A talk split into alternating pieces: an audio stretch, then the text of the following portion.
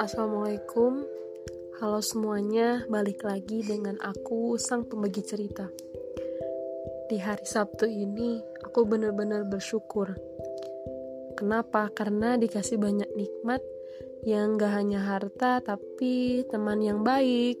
Bisa quality time bareng keluarga, ilmu, ketenangan hati, dan lain-lain Semoga kamu pun bisa ngerasainnya ya.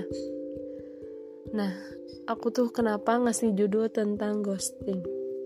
Soalnya kadang aku miris gitu sama lingkungan aku yang sering ngerasa di PHP-in sama lawan jenis.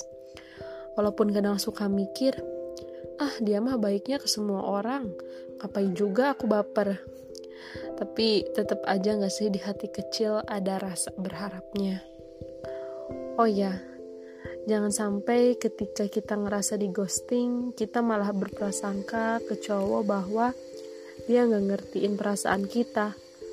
Boleh aja ngerasa gitu, tapi pasti di antara keduanya sudah menyumbangkan kebenaran.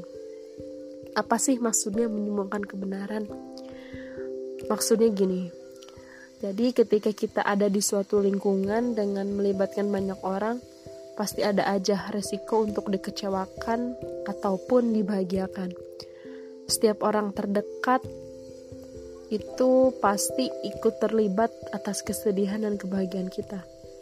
Di situlah bagaimana kita belajar bahwa setiap orang memiliki sisi baik dan sisi buruknya.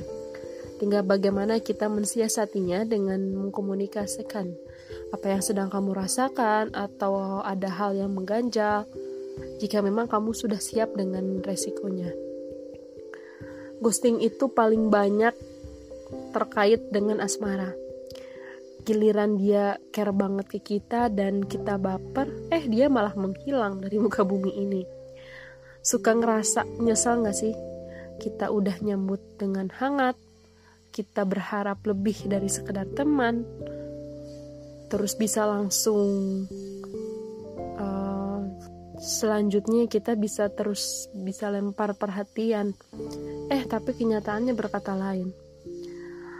Apalagi udah diajak makan bareng di kafe di warteg ya di mana pun lah. Diajak nonton. Kan itu efeknya kita sering ketemu gak sih? Dan beranggapan ah dia mah mau nembak aku nih bentar lagi aku mau ngungkap.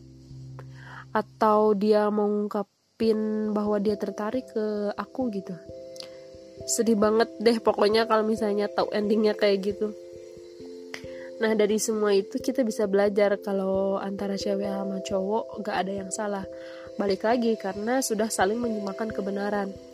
Si cowok dengan logikanya hanya berpikir ah dia mah sebagai teman atau sahabat yang enak diajak ngobrol sama jalan gitu.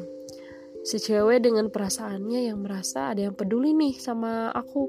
Kayaknya dia suka deh ke aku Sifat keduanya memang seperti itu, saling melengkapi dan PR juga balik lagi tergantung kita merespon fenomena virus merah jambu ini. Jangan sampai juga kita terlalu menyakiti perasaan, khususnya cewek, dan jangan sampai terlalu membuat merasa bersalah, khususnya cowok. Makanya kalau nggak mau terjerumus ke hal itu, kita pun harus bisa menjaga. Sebenarnya arti menjaga ini bisa banyak makna Tinggal bagaimana kita memahaminya lewat perilaku yang kita lakukan sehari-hari.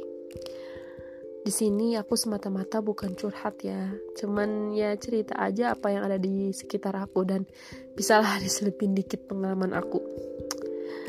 Selama ini kita kalau menginginkan semuanya itu kepengennya berpihak pada kita. Tapi Allah yang paling tahu apa yang kita butuhkan. Mungkin aja ketika kita merasa disakiti itu melatih kita untuk hal lain. Jika disakiti lagi, kita bisa cepat bangkit atas apa yang sering kita rasakan. Nah, berprasangka baik itu perlu sekali. Tapi ingat jangan sampai kita terlalu menghakimi diri sendiri. Sampai jumpa pada sang pembagi cerita selanjutnya. Terima kasih.